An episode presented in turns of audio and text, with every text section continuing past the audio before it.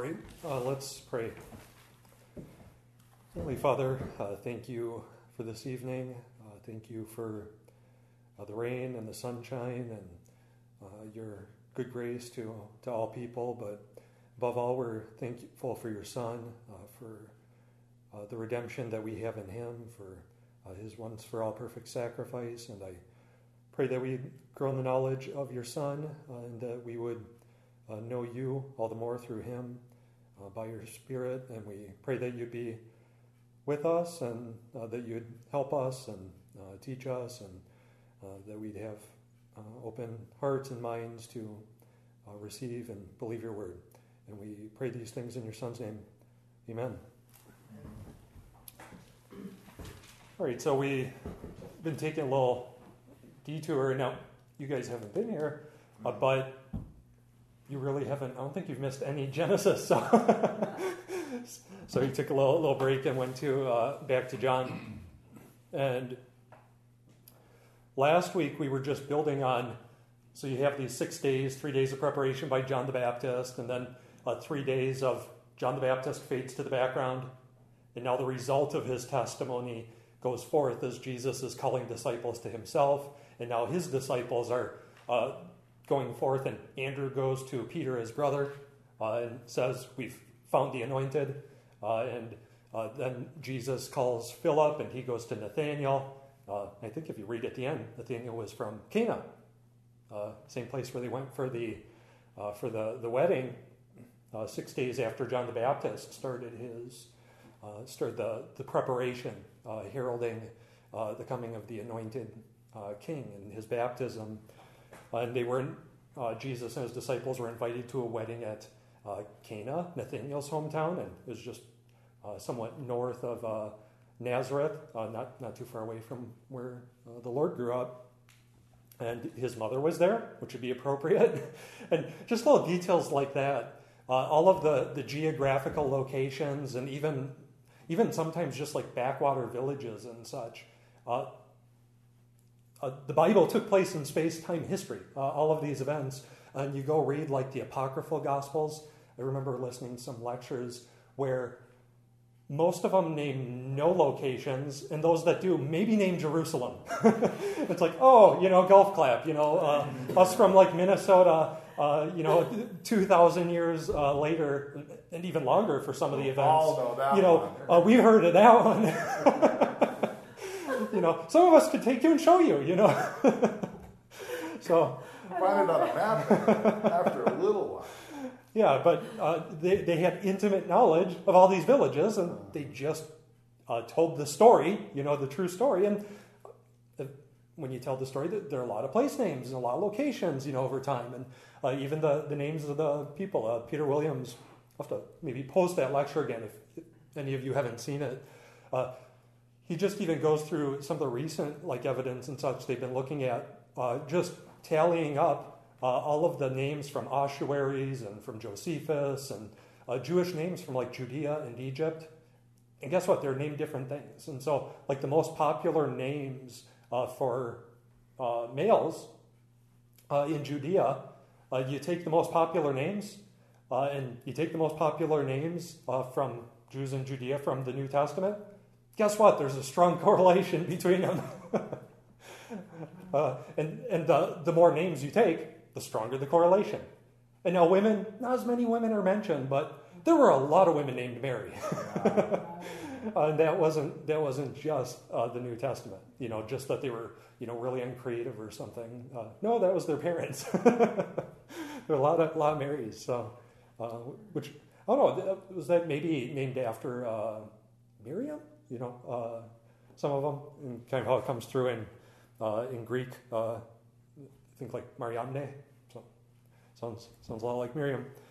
And so uh, you have the wedding at Cana. He performs this uh, great creative miracle, the one through whom all things were created and apart, well, all things came to be, and apart from whom nothing came to be that has come to be the uncreated creator, now uh, incarnate, now tabernacles among us, dwells among us uh, and he performs a miracle, filling the six uh, jars on the sixth day with uh, turning the, the water uh, into to wine.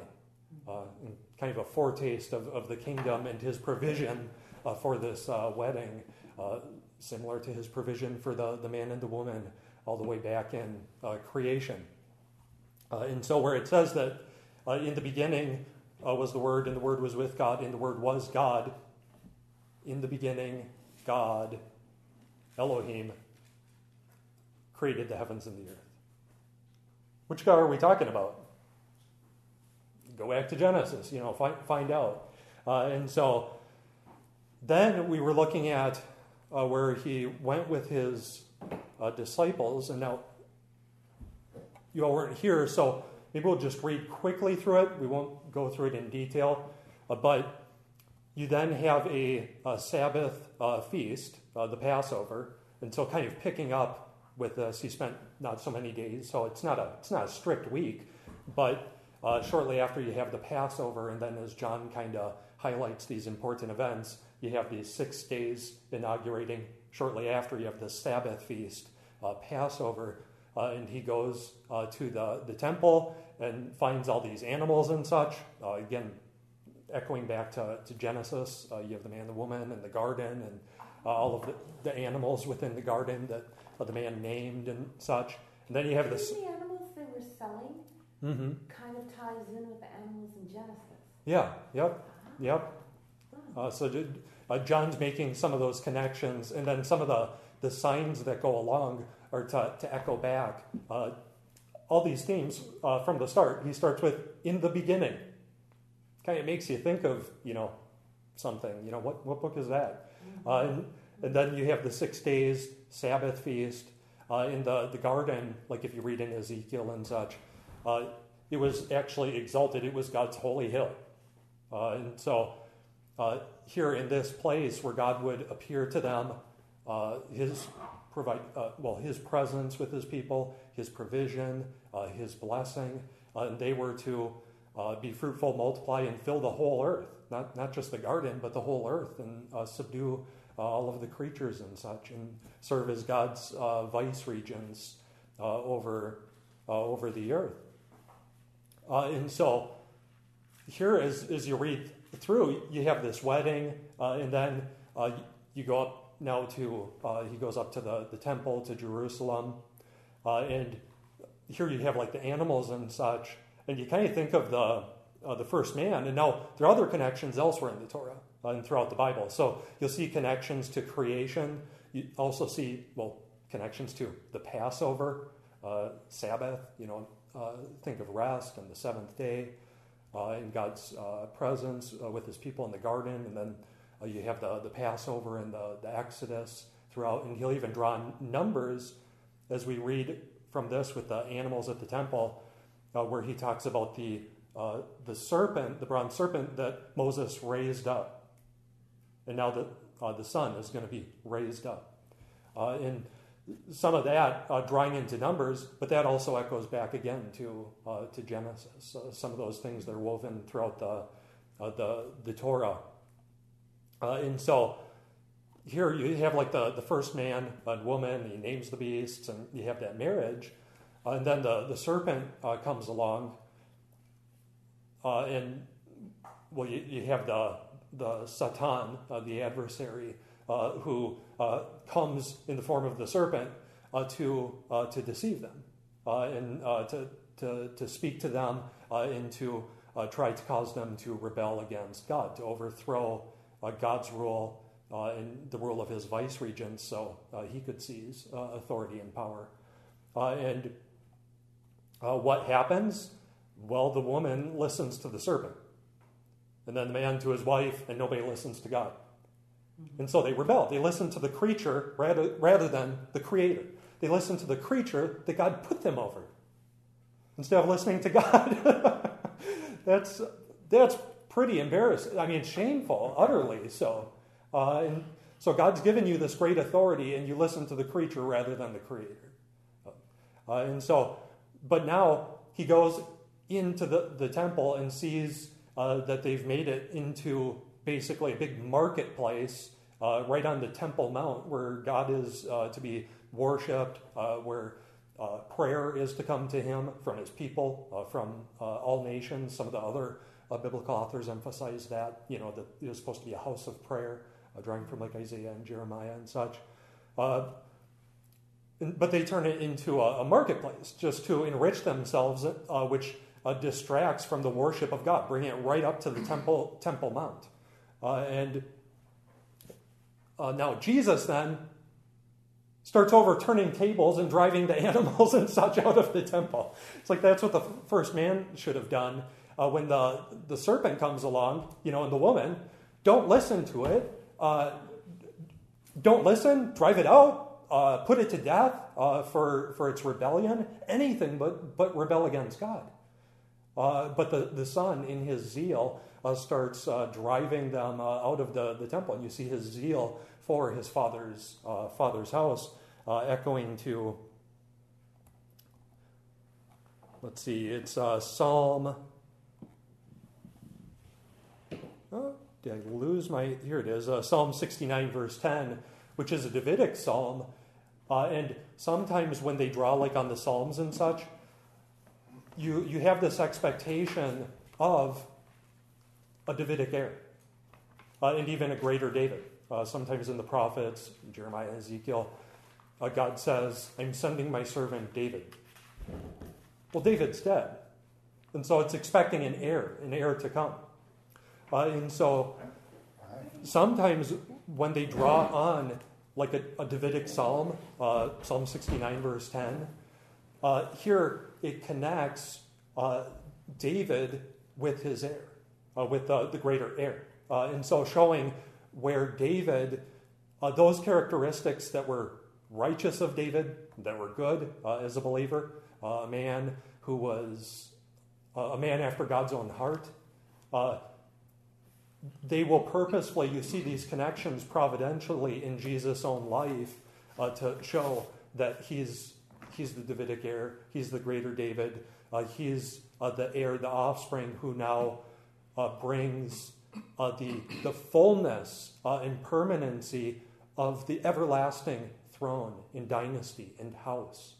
Uh, and you see God's faithfulness through Hezekiah and Josiah and throughout the years, but ah, they, uh, they lost the, the throne, they lost the, uh, the kingdom. Uh, the, the temple was destroyed. and now there's no king sitting on the throne.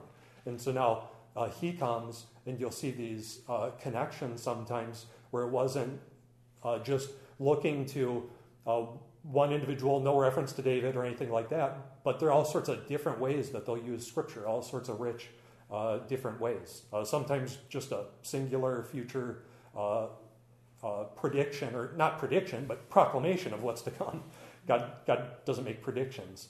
Uh, and so, uh, but sometimes just providence in connecting him with Israel, with the, the people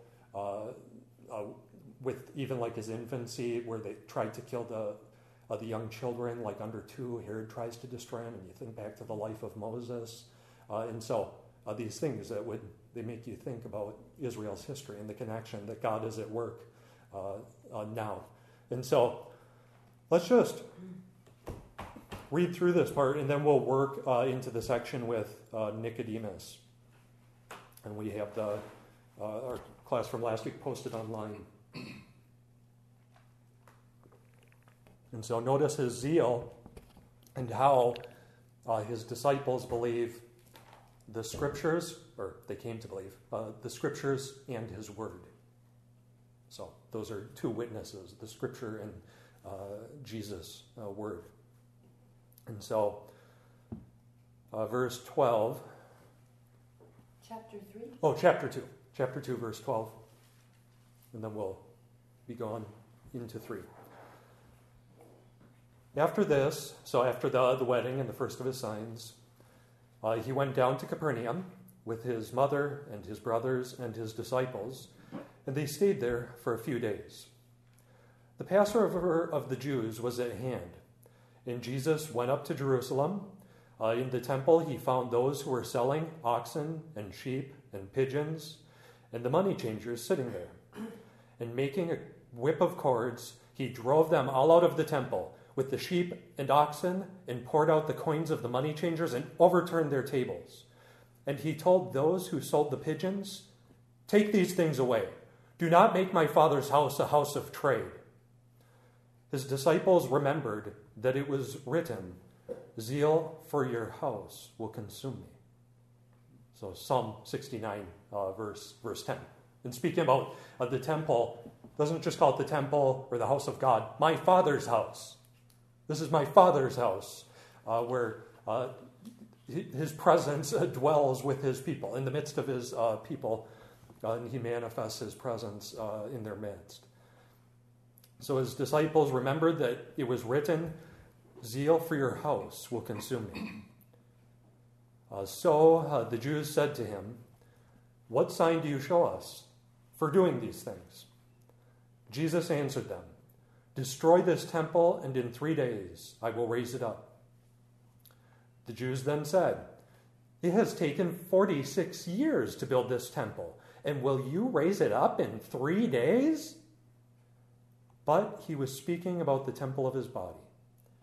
When therefore he was raised from the dead, his disciples remembered that he had said this, and they believed the scripture and the word that Jesus had spoken. And so now he drives them out. You see, see his zeal for his father's house, the temple, but then destroy this temple, and in three days I will raise it up. Now, talking about, as John says, the temple of his body, uh, he speaks in parables, uh, both to conceal and to reveal. And now, by the time those three years come up and he's put to death, uh, the religious leaders even say they remembered he said that he'd you know rise after three days and raise up this temple and so they posted guards consulted with Pilate, posted guards, so you know his disciples don't take away his body, and you know the uh, the, dece- the second deception will be worse than the first. So even they eventually, you know, figure it out. That was all the information they had. Well, Just him saying that. well, his teaching over the three years, uh, he he raises that uh, a number of times, Okay. uh, and then maybe even like with his trial and such. Uh, so they, they finally make uh, make the the co- connection that yeah.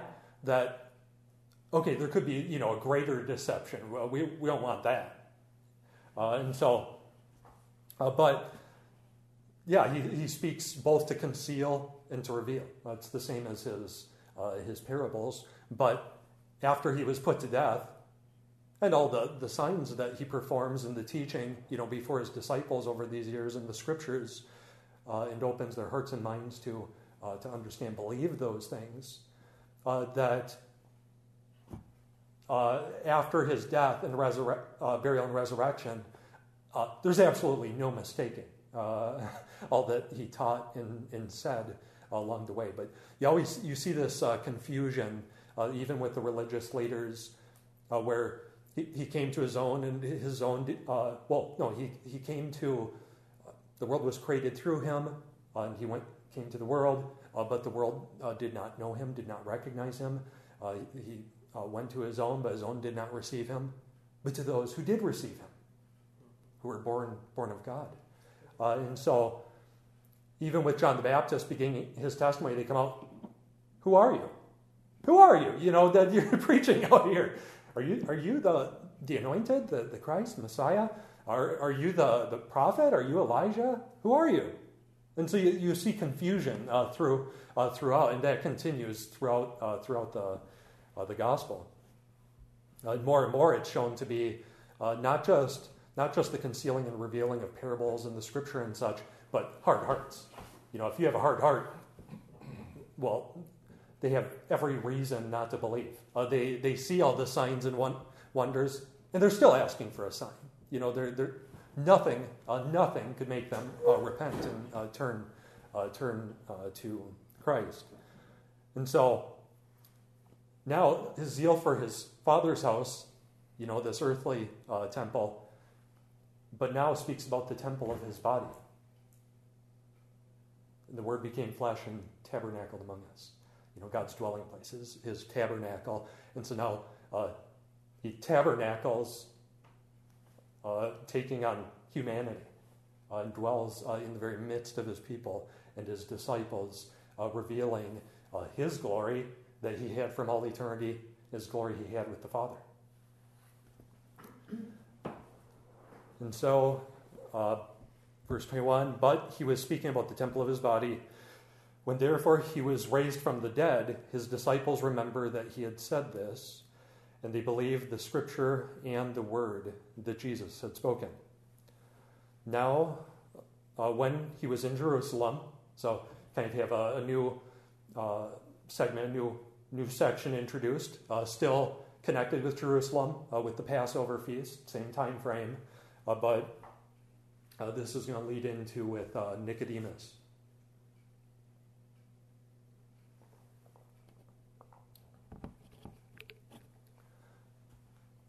So now, uh, when he was in Jerusalem at the Passover feast, many believed in his name when they saw the signs that he was doing.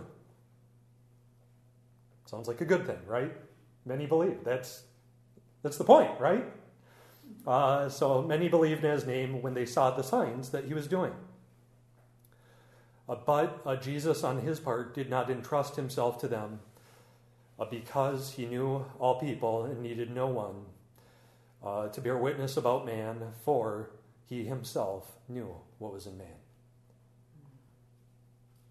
And so you see this testimony, the testimony, his own testimony, uh, the words that the Father gave him to, uh, to speak and proclaim, uh, the works he gave him to perform, uh, the scriptures, and you even see his disciples at Cana, they, they saw the sign and they believed. They, they saw his glory. He manifested his glory to his disciples and they believed uh, in him.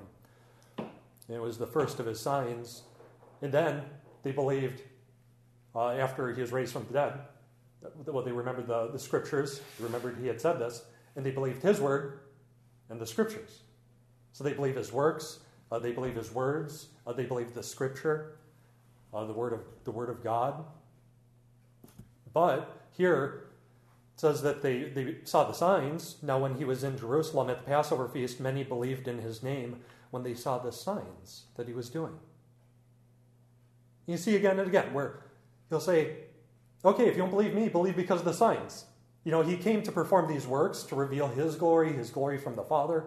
Uh, the, they sent him, but the signs aren't enough. If you will not believe Jesus' own words, if you will not believe uh, the, the scriptures uh, that he fulfills, believing the signs isn't enough. Uh, even Deuteronomy 13, 18, a test for a true prophet, uh, in contrast to a false prophet, yeah, if they come along and perform, uh, if, if a, a, a, prophet comes along and performs a, a sign or a wonder, uh, if the thing does not come about or uh, come true, uh, which they, well, which that's 18, I think, where the sign doesn't come about. But even if it comes about in 13 and doesn't come about and come, or it does come about and come true, or the, the sign, you know, they perform great signs and wonders. But if they contradict the word of God that was revealed, they're a $2 bill. Reject them. You shall not be afraid of him. You shall put that prophet to death. Uh, and so you have these tests. And so even there, the signs weren't enough. Yes, God performed signs and wonders through his prophets and apostles and, and ultimately uh, through the Lord Jesus Christ. Uh, more signs and wonders than uh, any one uh, individual uh, has, has ever performed. and then those that they even they perform, they perform only by his power through his spirit that he and the Father sent. Uh, and so that is true testimony. Uh, those are true signs. But if it contradicts the Word of God, if it contradicts the, the Scriptures, they're a false prophet. And so they're just believing in the signs, but they will not believe it. Uh, time and time again through John, you'll see those who believe the signs but don't believe his Word, don't believe the Scriptures. And so they don't even know who he truly is. They, don't even understand who they're dealing with. It's just some some miracle worker uh, who's come about. Right. Yeah, I was kind of thinking about you know it says many believed here, and normally Jesus has a lot of people around him. Mm-hmm. But in Acts it says, and then I remember like well, anyways, in Acts it says that there's 120, pretty small gathering around Jesus. In, in, Jerusalem. Yeah. Mm-hmm. Yeah. It says you know isn't that believers in Acts? Mm-hmm. Mm-hmm. I suppose there could be believers that aren't gathering with him, but yeah, you had like the Gerasene demoniac. You know, he's probably probably wasn't in Jerusalem at the at the oh, time. Okay. Thomas missed out on a few guys. You know, you, you have the The first thing. the Canaanite woman, you know, and such. And so the, Right. the, the, there are people who maybe couldn't, who maybe weren't Jews or maybe couldn't make it to the feast. Although some of them, they still need to hear about the resurrection uh, to come uh, that uh, that came to place. But so maybe some couldn't make it to the the pilgrimage uh, feast, but men were generally required, uh, Jewish men, to uh, come to the three pil- pilgrimage feasts during the year uh, if they could uh, could make it. Uh, and so, yeah, you have a pretty small group of believers gathered there in the beginning. And by the time you get to John 6, uh, many of his disciples and also those who were seeking him, and for the recording, I'm making quotey fingers. so so-called, so-called, you know, so-called disciples, so-called seekers, they all leave. They all abandon uh, and and go away. Uh, and that was that was for your guys' sake if, if you ever listen to this Yeah, too. yeah, so maybe you won't remember. So, uh, but they, they abandon him. They leave him uh, after he feeds the uh, the five thousand there, uh, and they're they're offended by by his teaching. He's the true manna uh, that they have to come to him. They have to believe in him. Uh, so, yeah, you, you see that again and again uh, through through the Gospels, through uh, through John. So, believing the signs and the wonders uh, isn't isn't enough. You know, he could be any you know miracle worker. Uh, there are a lot of so-called miracle workers, and then you have a lot of prophets uh, that perform great signs and wonders throughout history. But he's not just any other prophet. Uh, in fact, as we'll see, uh, you know, if he doesn't rise from the dead, he'd just be another dead Jewish prophet. He could just be another Moses then. You know, if he if he's just like Moses to to the nth degree, well, he you know he could uh, he could die, not be raised. And so you see, even like in Hebrews, uh, you see all these connections. Yeah, prophet like Moses, but uh, Moses was faithful uh, in in God's house as a servant, uh, but Jesus as a son. And so, even even greater, even superior uh, to Moses and those uh, who came before. He's not just another dead prophet, but he's he's buried and he's the resurrected, exalted Lord uh, sitting at the right hand of the Father in heaven, reigning over heaven and earth. Al, I had one question because Mhm. someone I was reading that 18, you know, Deuteronomy 18, 18, Mhm. and it said, um, you know, I was a prophet. He said that Mm-hmm. in Hebrew there's no definite article, so he said that's he, he, he Mhm. interpreted plural prophets, and I was wondering. Mhm. you know, I, I think that in 18, th- there's a lot. Sometime we're going to have to treat it in depth.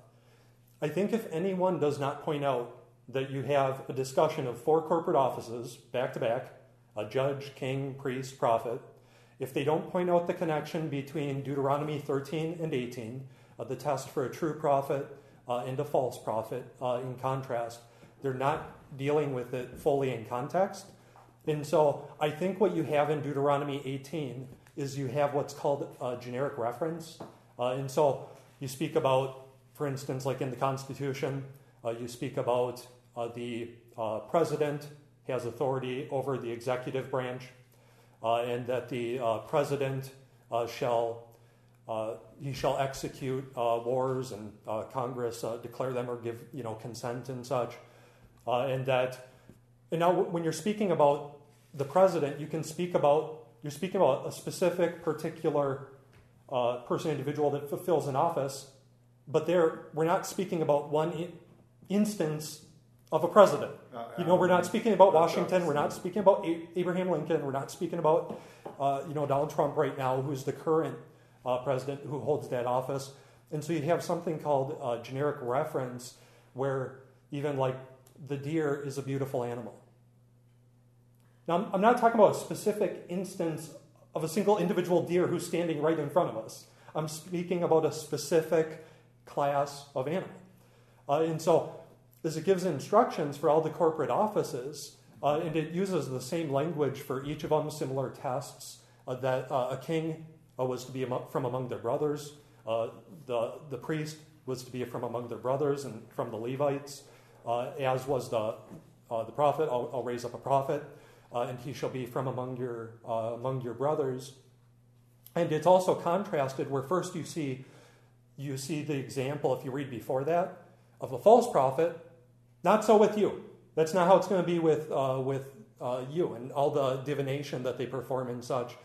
But after me, uh, God will uh, raise up a, a, prophet like me. Uh, and he goes on to, maybe we can go there very quickly. Uh, it's a good question, something I don't want to talk about more.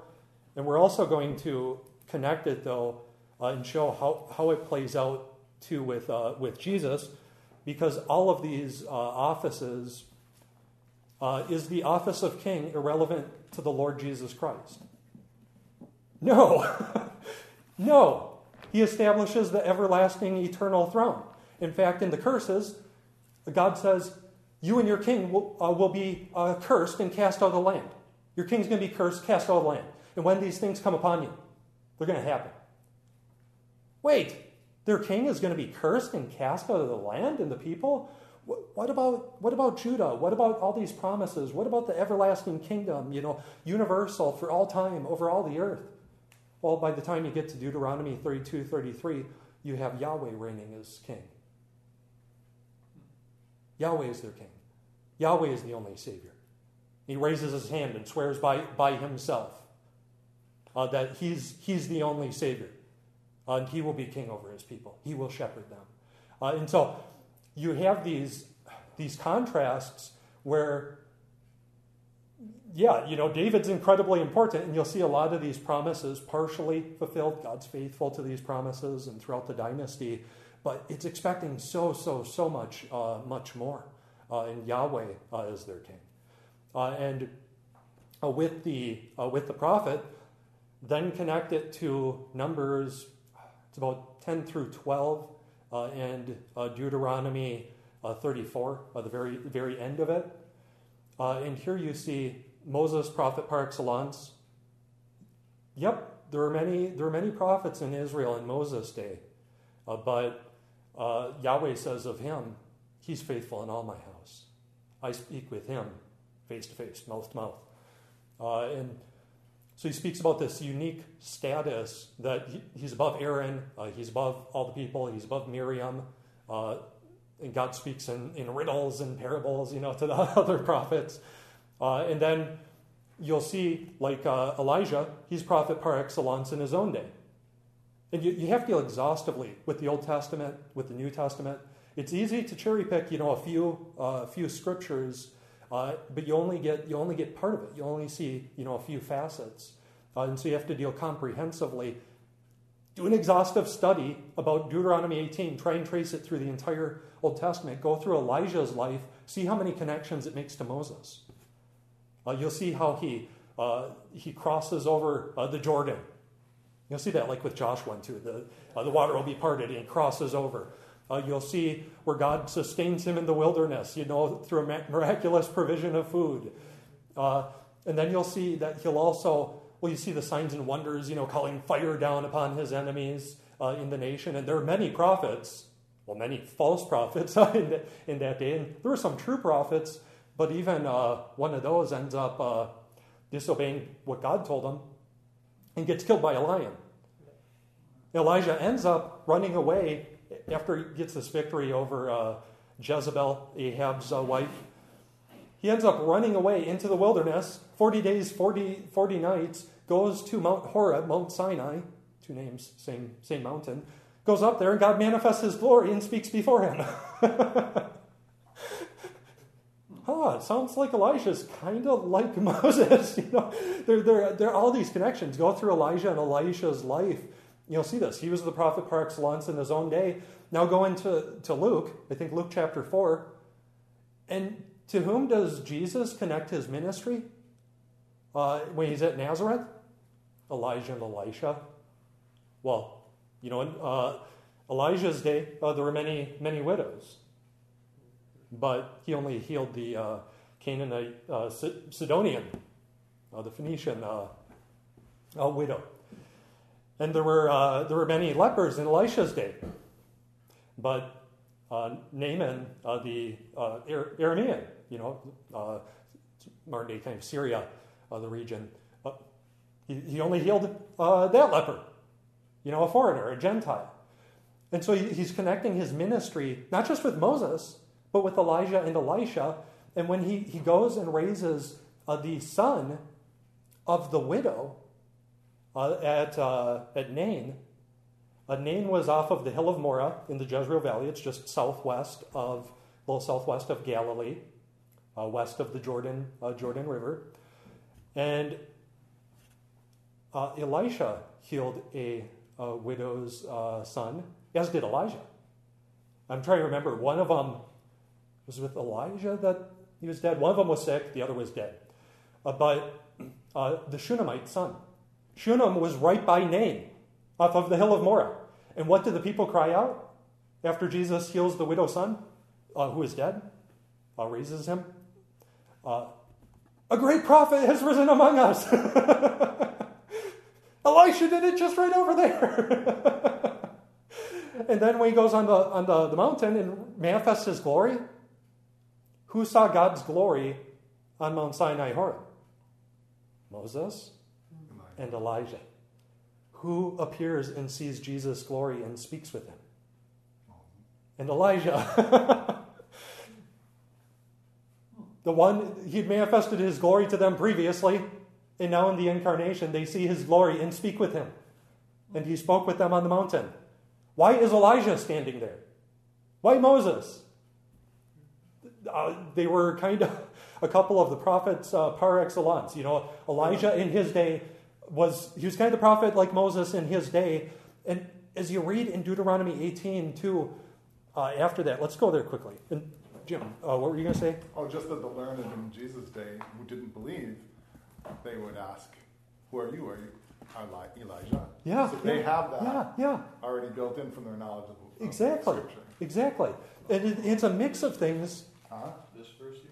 where you see you see Um, Moses elevated. No, where is it when uh, when they're asked that when the Jews are Yeah, asking I Jesus, remember "Who are you?" You think they're referring back to this verse? I- I'm not so, so much a verse, but to the to the character who has connection to Moses. You know, Mm-hmm. this, this mountain peak character of Scripture, and they and they're all you know Elisha went up, Mm-hmm. right? Mm-hmm. So they're kind of like he could come back. Yeah. So there's so they Malachi. Oh. you know so there there's this even though they will never believe they know the scripture well enough that they have they've got this trembling expectation that something's that elisha's important and here's this guy so it rings in their head well you elisha you know, like, maybe they're trying to even trap him into lying or something? Mm-hmm. Anyway. Go to Deuteronomy 13. You know, maybe, maybe we'll just spend time on this. Uh, is good question. Something I've been want, wanting to address for uh, for a while anyway. You know, to to look at. So look quickly at 13. And so here, uh, if a prophet or a dreamer of dreams arises among you and gives you a sign or a wonder, and the sign or the wonder that he tells you comes to pass, and if he says, Let us go after other gods, which you have not known, and let us serve them, you shall not listen to the words of that prophet or that dreamer of dreams, for Yahweh your God is testing you to know whether you love Yahweh your God with all your heart and with all your soul. You will sh- shall walk after Yahweh your God and fear him and keep his commandments and obey his voice, and you shall serve him and hold fast to him. But uh, that prophet or that dreamer of dreams shall be put to death because he has taught rebellion against Yahweh your God, who brought you out of the land of Egypt and redeemed you out of the house of slavery uh, to make you leave the way in which Yahweh your God commanded you to walk. So you shall purge the evil from your midst. And then goes on to talk about even if, if your brother, uh, the son of your mother, or your son, or your daughter, or, or the wife you embrace, or the friend who is at your own soul entices uh, you secretly, saying, Let us go and serve other gods, which uh, neither you nor your fathers have known, uh, some of the gods of the peoples who are around you, uh, whether near you or far off from you, uh, from the one end of the earth to the other. You shall not yield to, to him or listen to him, nor shall your eye pity him, nor shall you spare him, nor shall you conceal him, but you shall kill him. Your hand shall be the first. Part of that even connects with Jesus says, Do you think I came to bring peace upon the earth? No, I tell you, but a sword. To divide uh, son from father, and mother from daughter, and daughter in law from mother in law. Now they're the ones being put to death, those who follow Christ. But part of this, he, he's drawing on some of these ideas in, in Deuteronomy. Now they're the ones being put to death for uh, following after Christ, like the, the prophets, and are uh, persecuted, or just division within families. Uh, it doesn't always come uh, come to physical blows or to, to death. Uh, but here you, you have uh, speaking about a prophet or, or, a dreamer of dreams. A lot of the grammatical issues, sometimes people can focus how language is taught these days. They don't actually learn to read and listen to Hebrew as Hebrew and Greek as Greek, but they learn about it. It can lead to a lot of, lot of problems. But a lot of the same grammatical things, when they talk, talk about a prophet and then the prophet, it's a generic reference that they're speaking about. And so here you have a case, a specific case of a specific class of, uh, of uh, people, a kind of person, but this is going to apply uh, throughout, uh, throughout history. Uh, and so there can be different expectations and stuff connected, uh, connected with it. But here, even if they give a sign or a wonder, but then tell you, go after other gods, you shall not be afraid of that that prophet. And then Deuteronomy 18, and after it's already talking about the, the judge, the king, uh, the priest, uh, Levites, and he'll use a lot of the same language. He'll speak about the king, uh, and you shall uh, you shall uh, only you know uh, take him from from among your brothers. He's to be in Israel Israelite, not a not a foreigner. and so, like with the the judge uh, and sometimes can speak about, uh, like maybe the Levites plural, but a lot of times just singular, you know, speaking about the king. Uh, and it, a, a, king, you know, you can uh, appoint a king, and then he'll speak about the king, and uh, speak about the, uh, the judge and the priest throughout. And so you have a lot of the same things going on. And so let's start at, well, just at the, the beginning of 18, so we at least get some context. We won't go through all the, the offices. Just going to mention, I know sometimes God mentions, you know, something that's going to happen in the future through a prophet, and He'll mention, you know, a first a circumstance that the prophet's talking about, mm-hmm. you know, like David is going to reign forever. But then he's all, you know, David never fulfills it. So then he goes into he says he, he talks about like his uh, his offspring after him, and so this will apply to, to Solomon to uh, his progeny after him. But then he speaks about how your throne, well, he'll establish uh, in your throne, your house, your dynasty shall be forever. Speaking about Moses. Oh, uh, 2 Samuel 7, so the Davidic covenant. Oh, your house, your throne, your throne, your house, your dynasty gotcha. shall be forever. Now, there are only a couple ways, as D.A. Carson has said, that can happen. Either you have heir after heir after heir after heir, you know, only good heirs throughout all history. And wait, didn't he say something about to Abraham, Isaac, and Jacob, I'll give you the land? You'll be a blessing to all nations. You'll, you'll inherit it. Well, they inherited the cave of Machpelah in the field of Man. they got tombs. They got tombs. I'll give you the land. They didn't receive it. There has to be resurrection. There are expectations that are bigger, a whole lot bigger. They only got a, a small little foretaste uh, of, of the things to come. Yeah, uh, talks about that too. Yeah. They didn't receive the promises. Yes. and, uh, you know, and, and he, and he died, and he died, and he died, and he died, and, and he died. And uh, Enoch was not, for God took him. Enoch got different treatment than all the rest. He didn't die. huh. You know, maybe someday you had the tree of life. Maybe, maybe someday we might live, you know? Uh, and so you're, you're, having all these expectations. God's promises and covenants, He can be true to them if He does not raise Abraham, Isaac, and Jacob uh, from the grave. Uh, and so, yeah, there are expectations that are so grand and so big that, yeah, you'll see uh, David right after uh, 2 Samuel 7. And by the way, so uh, a man after God's own heart, we sinned with Bathsheba. A whole lot of his life, there is great hardship and ruin upon his family, upon his sons, uh, being put to death, dying, uh, hardship for the, the kingdom and the nation. Solomon, the wisest man who had ever lived, and the kingdom's divided in two, falls into idolatry. Well, if the wisest man who had ever lived didn't f- fulfill it all, how, how much, uh, you know, what, what opportunity is there for, for the, the rest? You know, you have Hezekiah, maybe like Josiah, who's kind of the, uh, I, I think he, he maybe even he maybe even commends him uh, even above his father David. You know, these, but he went out to try and stop Pharaoh Necho and put him to death. Wow, that oh, you know, you're kind of deflated uh, there. And God said that yeah, he'd uh, give a, a little respite in his life, but because of their sin and the sin of his father, uh, they're going to go into exile after him. And so, uh, if the wisest man who had ever lived, man after God's own heart, uh, uh, Moses who knew God face to face, Moses 120 years like the flood generation, go up on the mountain, you shall not enter the land. You shall, you shall see it, but you shall not enter in. Cut off.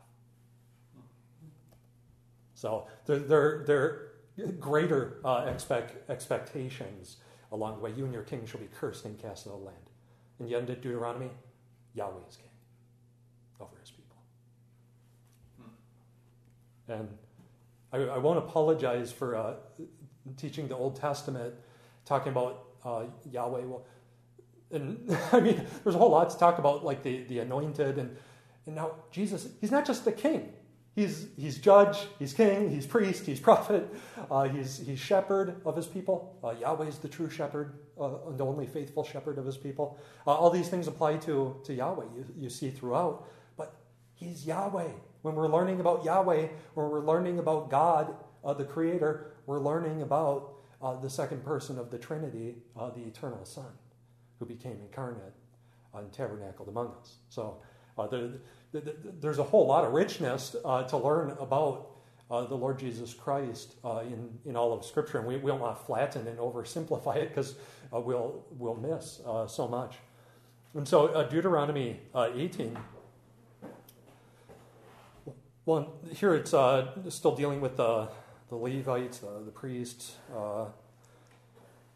go down to, let's see, verse 9.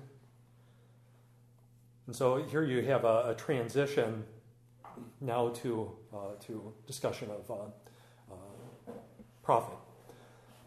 So when you come into the land that Yahweh your God is giving you, uh, you shall not learn to follow the abominable practices of those nations. Uh, there shall not be found among you anyone who burns his son or his daughter as an offering, anyone who practices divination or tells fortunes or interprets omens or a sorcerer, or a charmer, or a medium, or a necromancer, or one who inquires of the dead. For whoever does these things is an abomination to Yahweh.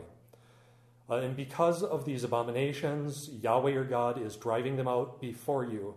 You shall be blameless before Yahweh your God for these nations, uh, which you are about to dispossess uh, listen to fortune tellers and to diviners, but as for you, uh, Yahweh your God has not allowed you to do this. Uh, and so here, uh, the contrast of the peoples here's what they do, here's who they listen to. Uh, to you, you, see all the, the, divination, looking for secret information and their charms and uh, consulting uh, with the, dead. And you'll see these things drawn on a lot in Isaiah, uh, in the, the various prophets, uh, and such, in contrast to what God teaches, uh, contrast of uh, a false prophet versus a true prophet, one who doesn't speak for God and one who, who does.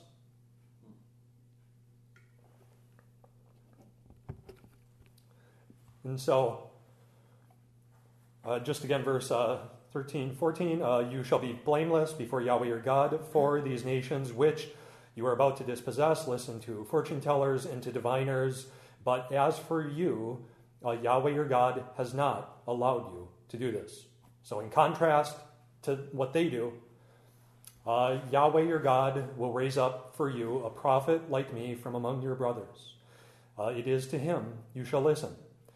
Uh, just as you desired of Yahweh your God at Horeb on the day of the assembly when you said, Let me not hear again the voice of Yahweh my God, or see this great fire anymore, lest I die.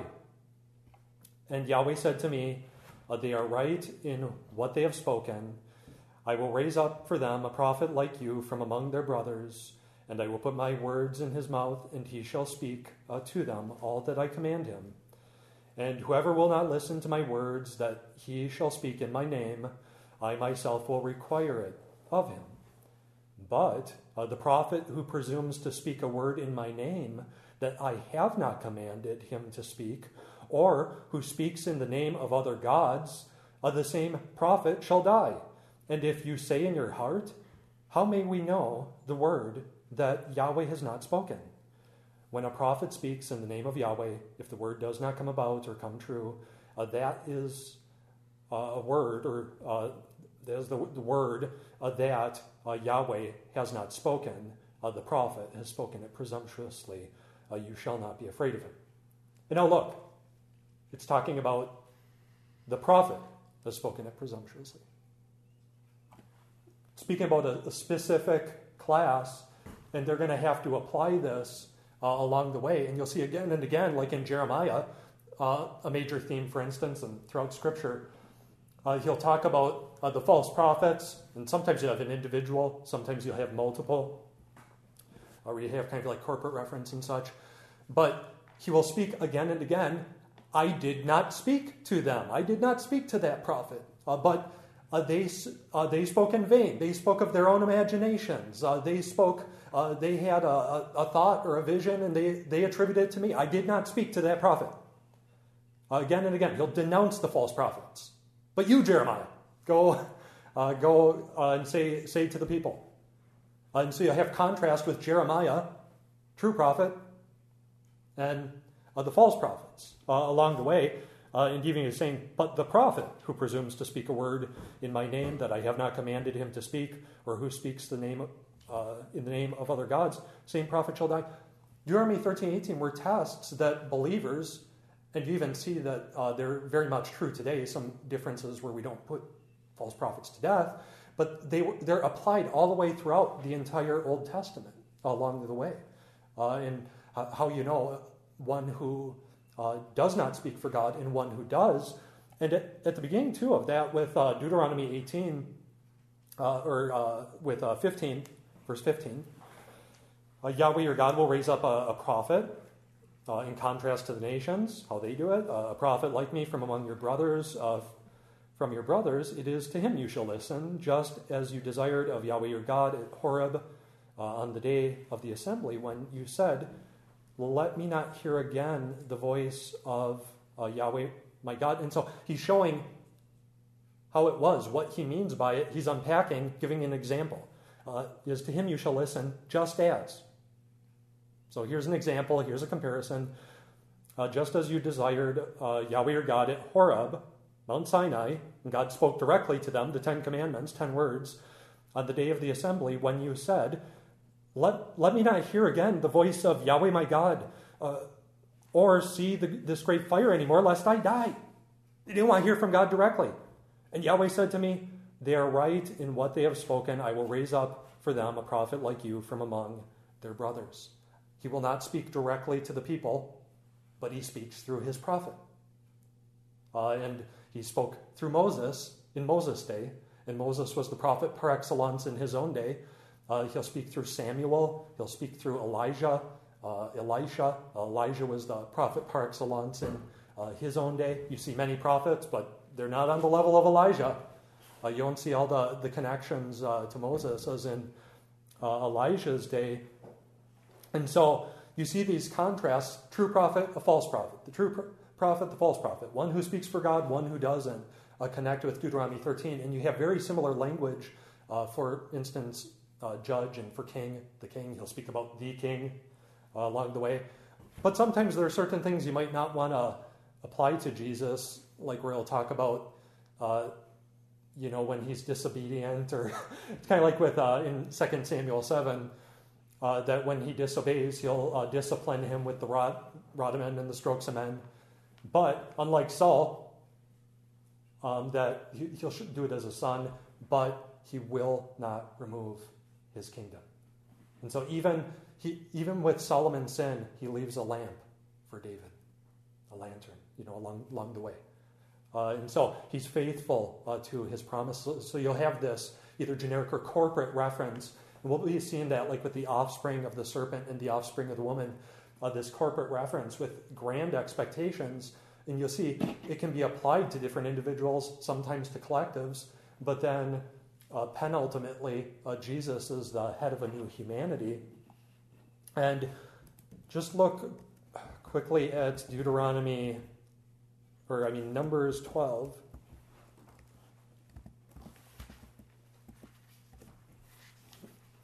And so with Moses, you see Moses, he's not just like other, other prophets.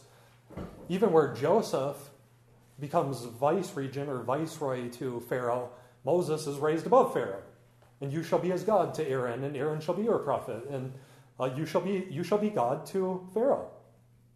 Now, he's not the one true living creator God, but as uh, God is God to, to Moses, he puts Moses over Pharaoh.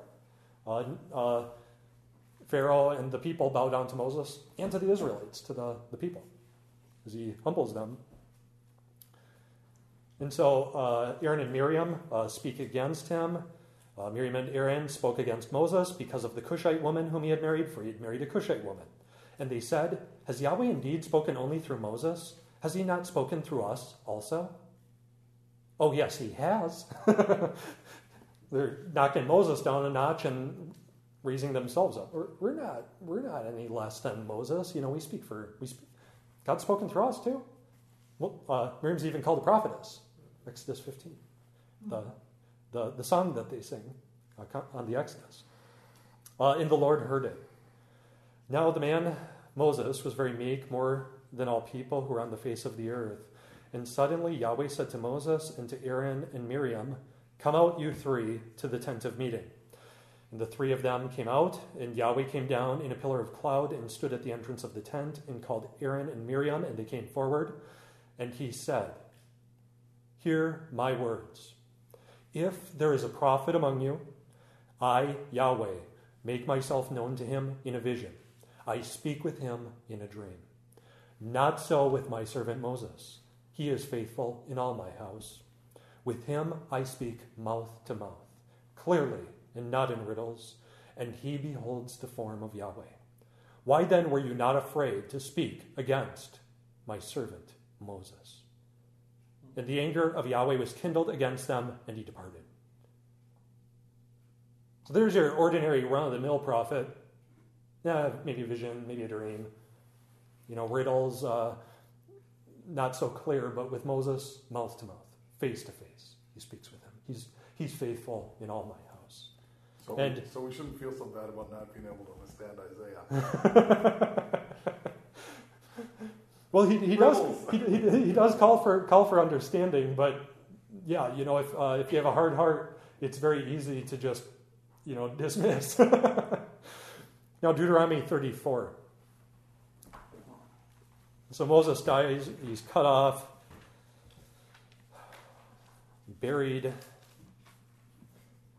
No one knows the place of his burial to this day. In verse seven. Uh, Moses was 120 years old when he died. His eye was undimmed and his vigor unabated. And the people of Israel wept for Moses in the plains of Moab 30 days. Then the days of weeping and mourning for Moses were ended. And Joshua, the son of Nun, was full of the spirit of wisdom. It's God's spirit. He laid his hands on him. And even then, you're going to see the prophet like Moses with uh, Joshua. But, but look at this. Uh, Joshua the son of Nun was full of the spirit of wisdom, for Moses had laid his hands on him. So the people of Israel obeyed him and did as Yahweh had commanded Moses. And there has not arisen a prophet since in Israel like Moses, whom Yahweh knew face to face. None like him for all the signs and the wonders that Yahweh sent him to do in the land of Egypt, to Pharaoh and to all his servants, and to all his land, and for all the mighty power and all the great deeds of terror that Moses did in the sight of all Israel. Now, can't really get into it. Uh, there was a lot of discussion about when was this capstone after Moses' death written? Was it written by Joshua? Was it written by uh, with the, the, the Levites, uh, Phinehas, Eleazar, uh, Samuel? So, you know, there, there kind of discussion there. Where, where's this cutoff point where, where it was written? Some think that maybe it was kind of a capstone where you, you had kind of Torah, but then maybe you had someone like uh, Ezra, Nehemiah, uh, kind of weaving together the whole Tanakh. Uh, maybe have the capstone there. So, you know, there, there's kind of discussion, but here you see kind of this uh, exaltation, the level of, of Moses. very high bar set, very, very high, uh, way, way up there. Uh, and so you see the standard uh, for these corporate offices, but then as you read, like in Malachi, where he'll talk about he'll talk about uh, the, uh, the one who's to come. He's saying a, a, prophet to prepare the way for Yahweh. But then you have Yahweh who's going to come and appear to his temple. And then he'll talk about Elijah, and then later you have Elijah. A couple, few p- people who speak for God there. And Yahweh himself is going to come to his temple. And what do we just see? Jesus came to the temple. I meant to, uh, to raise that, so I'm glad, you know, kind of thought about connecting it with Malachi. And so there's still expectations. By the time you get after the time of Elijah, Elisha, all the prophets, Malachi, God's not done speaking yet. And so there, there's still expectations. There are expectations for the kingship. Uh, just because Samson was judge doesn't mean the office of judge is irrelevant to Jesus. Uh, you, you, can't, you can't uh, disconnect them. Now, priest, Levite, there's some differences there. He's a priest after the order of Melchizedek, but he's going to establish Zadok. That's part of the promises, too. He's going to establish the Levites in, in his millennial kingdom. And so the scope is bigger. So uh, you, will have these sort of tensions where, yep, you know, king's going to be exalted uh, in Judah and such, and yet at the same time, you and your king are going to be cursed and cast out of the land. Well, how's all that going to work? Only Yahweh can fulfill it.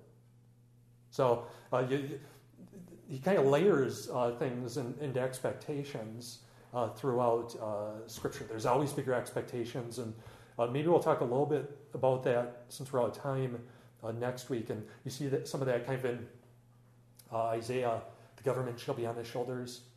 Then later you hear talk about Shebna and the head of the house, and he's going to cast him away, and uh, and then he'll put the, the government on his shoulders. And like, whoa, it sounds like he's, he's directly quoting from what Isaiah earlier had and with Hezekiah. And then the whole, you know, peg in his house will collapse and fall. And, uh, and Hezekiah, yeah, he extended his life 15 years, but live and reign forever.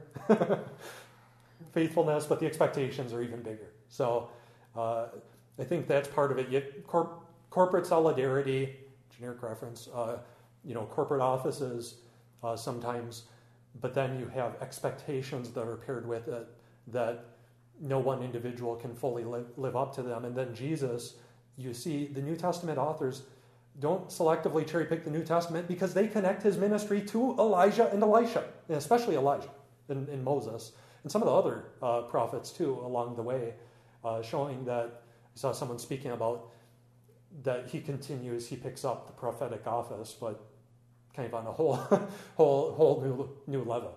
And then he sends his apostles and prophets and even believers to, to proclaim the truth, uphold the faith uh, once for all uh, delivered to the, the saints.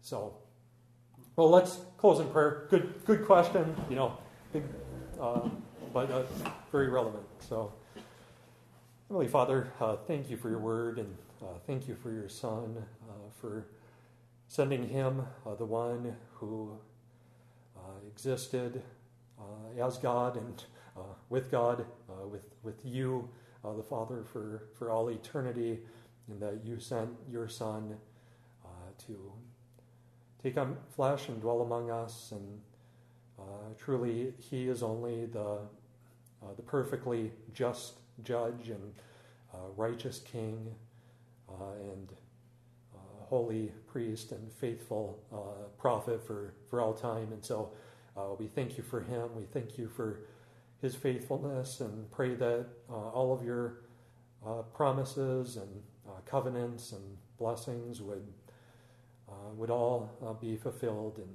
uh, come true uh, in your Son. And so we look forward to his return and uh, pray in his name. Amen.